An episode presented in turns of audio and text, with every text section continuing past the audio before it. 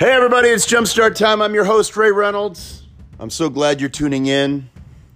I hope this podcast encourages, inspires you, motivates you, challenges you, and I hope it jumpstarts your day whenever you listen to it.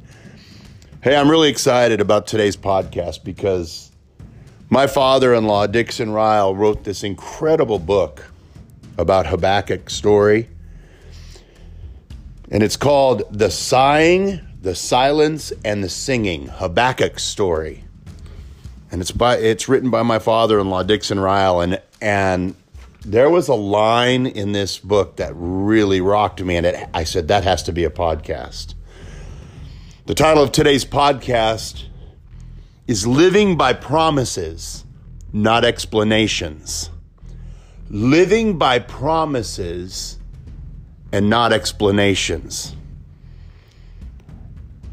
We want to try to explain God to people. We want to try to explain away things that we don't see right away. We want to try to explain away verses like, My God shall supply all of my needs according to his riches and glory in Christ Jesus. And then we say things like, But I'm negative in my bank account. But they took my car.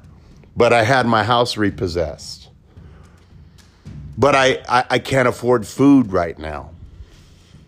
We try to explain away the promises of God. We have to live in those promises. No matter what we see, we have to live in those promises. We can't live trying to explain why we're not seeing those promises come to pass right now. We just have to trust that they are. That they are going to come to pass and even that they are coming to pass, even when we don't see it, that God is working behind the scenes to do something great in our lives. There are so many promises in the Bible. So many great promises. Are we going to choose to live and walk in those promises? Or are we going to want an explanation? Are we going to want an explanation? My God, my God shall be with you wherever you go. God shall be with you. He will never leave you nor forsake you. But I feel so alone. Explain it to me. I feel so alone. Well, guess what? Your feelings have nothing to do with the promises of God. Your feelings have nothing to do with the very truth that God is with you no matter how you feel. You have to trust in it. You have to trust in it. You have to trust that God has a plan and a purpose for you. Because the Bible says, I know the plans I have for you, says the Lord. Plans to prosper, not harm you, plans to give you a hope and a future. But guess what's involved with that? If you seek, seek you have to seek him with all of your heart. You have to seek him with all of your heart. But we just want the first part of that verse. I know the plans I have for you, declares the Lord, plans to prosper and not harm you we try to explain it away, but I'm not seeing that. Lord, what, what, what, wait, I'm not seeing that. What do you mean you're not seeing that? How, how could you say that? The very fact that you are breathing today means God has a plan and a purpose for you. And he's going to he's going to fulfill that purpose if you trust him. Without faith, it is impossible to please God. I want to be a I want to be a Christian that lives in the promises, that walks in the promises, that trusts and stands on the promises. I don't want to need an explanation from God. Now that gets so difficult.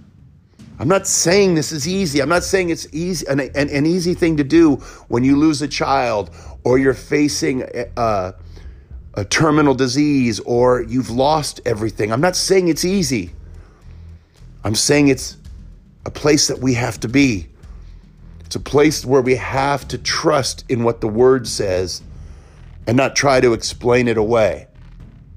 I can't tell you how many conversations I've had with people that want to try to change Mark 16, where it says, lay hands on the sick and they will recover. They want to add something to it. And if God wanted something added to it, He would have added to it. It doesn't say lay hands on the sick and they will recover if it's God's will. All it says is lay hands on the sick and they will recover.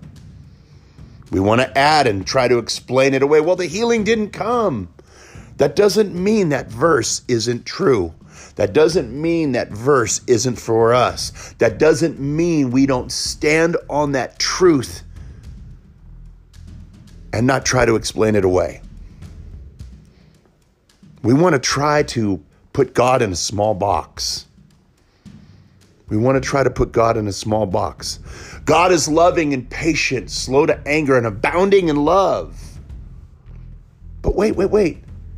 We try to explain it away with the tragedies and misfortune in our lives and all these things that come into our lives. We try to we try to explain away the promises of God. It doesn't make any sense. Instead of just standing on the word no matter what we see. Standing on the word. Believing that if we open our eyes another day and take another breath, that God has a plan and a purpose for us and that he will never leave us nor forsake us and that we are more than conquerors in Christ Jesus. Even that verse, you are more than a conqueror in Christ Jesus. Well, I just lost my job. My wife left me. I don't feel like a conqueror. I don't definitely don't feel like more than a conqueror. Again, it doesn't matter how you feel. It matters what God says. We try to we try to explain it away.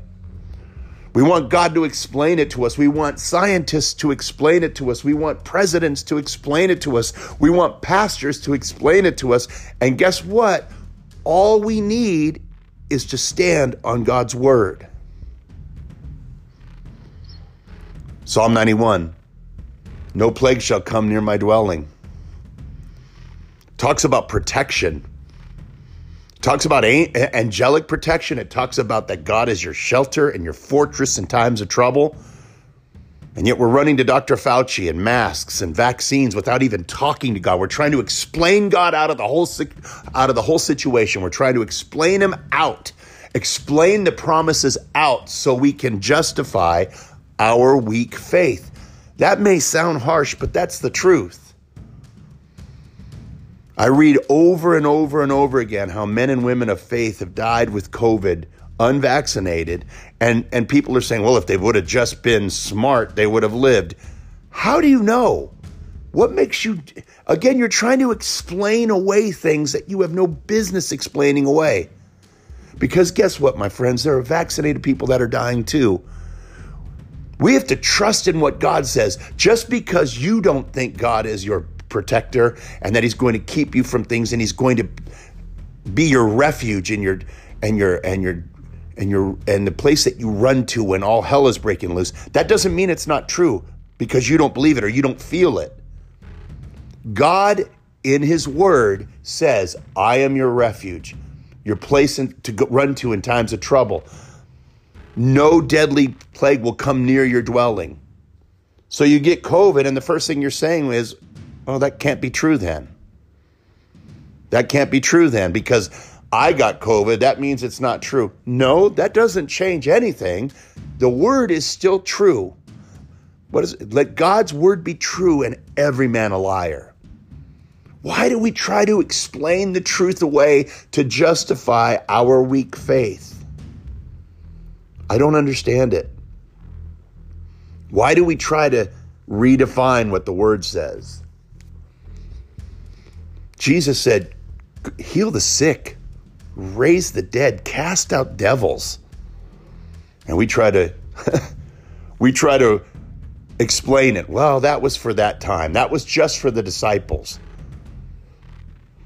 I don't understand what people are thinking and, and we wonder why the church, I'm not saying all churches, but many of the churches are weak and aren't standing up to these mandates and saying, you know what, we're not going to do this because the word says, do not stop meeting together as some are in the habit of doing, and yet churches are doing that because they want to be safe.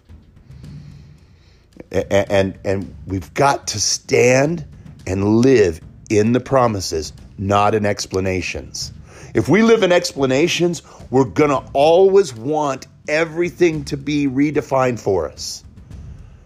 Oh, God said, I'm more than a conqueror, but Oh, God say let God said lay hands on the sick, but oh, God said he will never leave me nor forsake me, but there's going to always be a big but that gets in the way.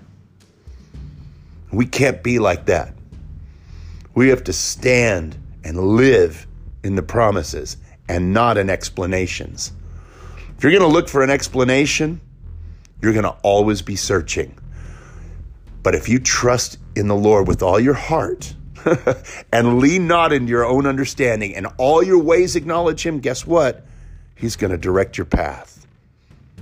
Remember, we walk by faith and not by sight.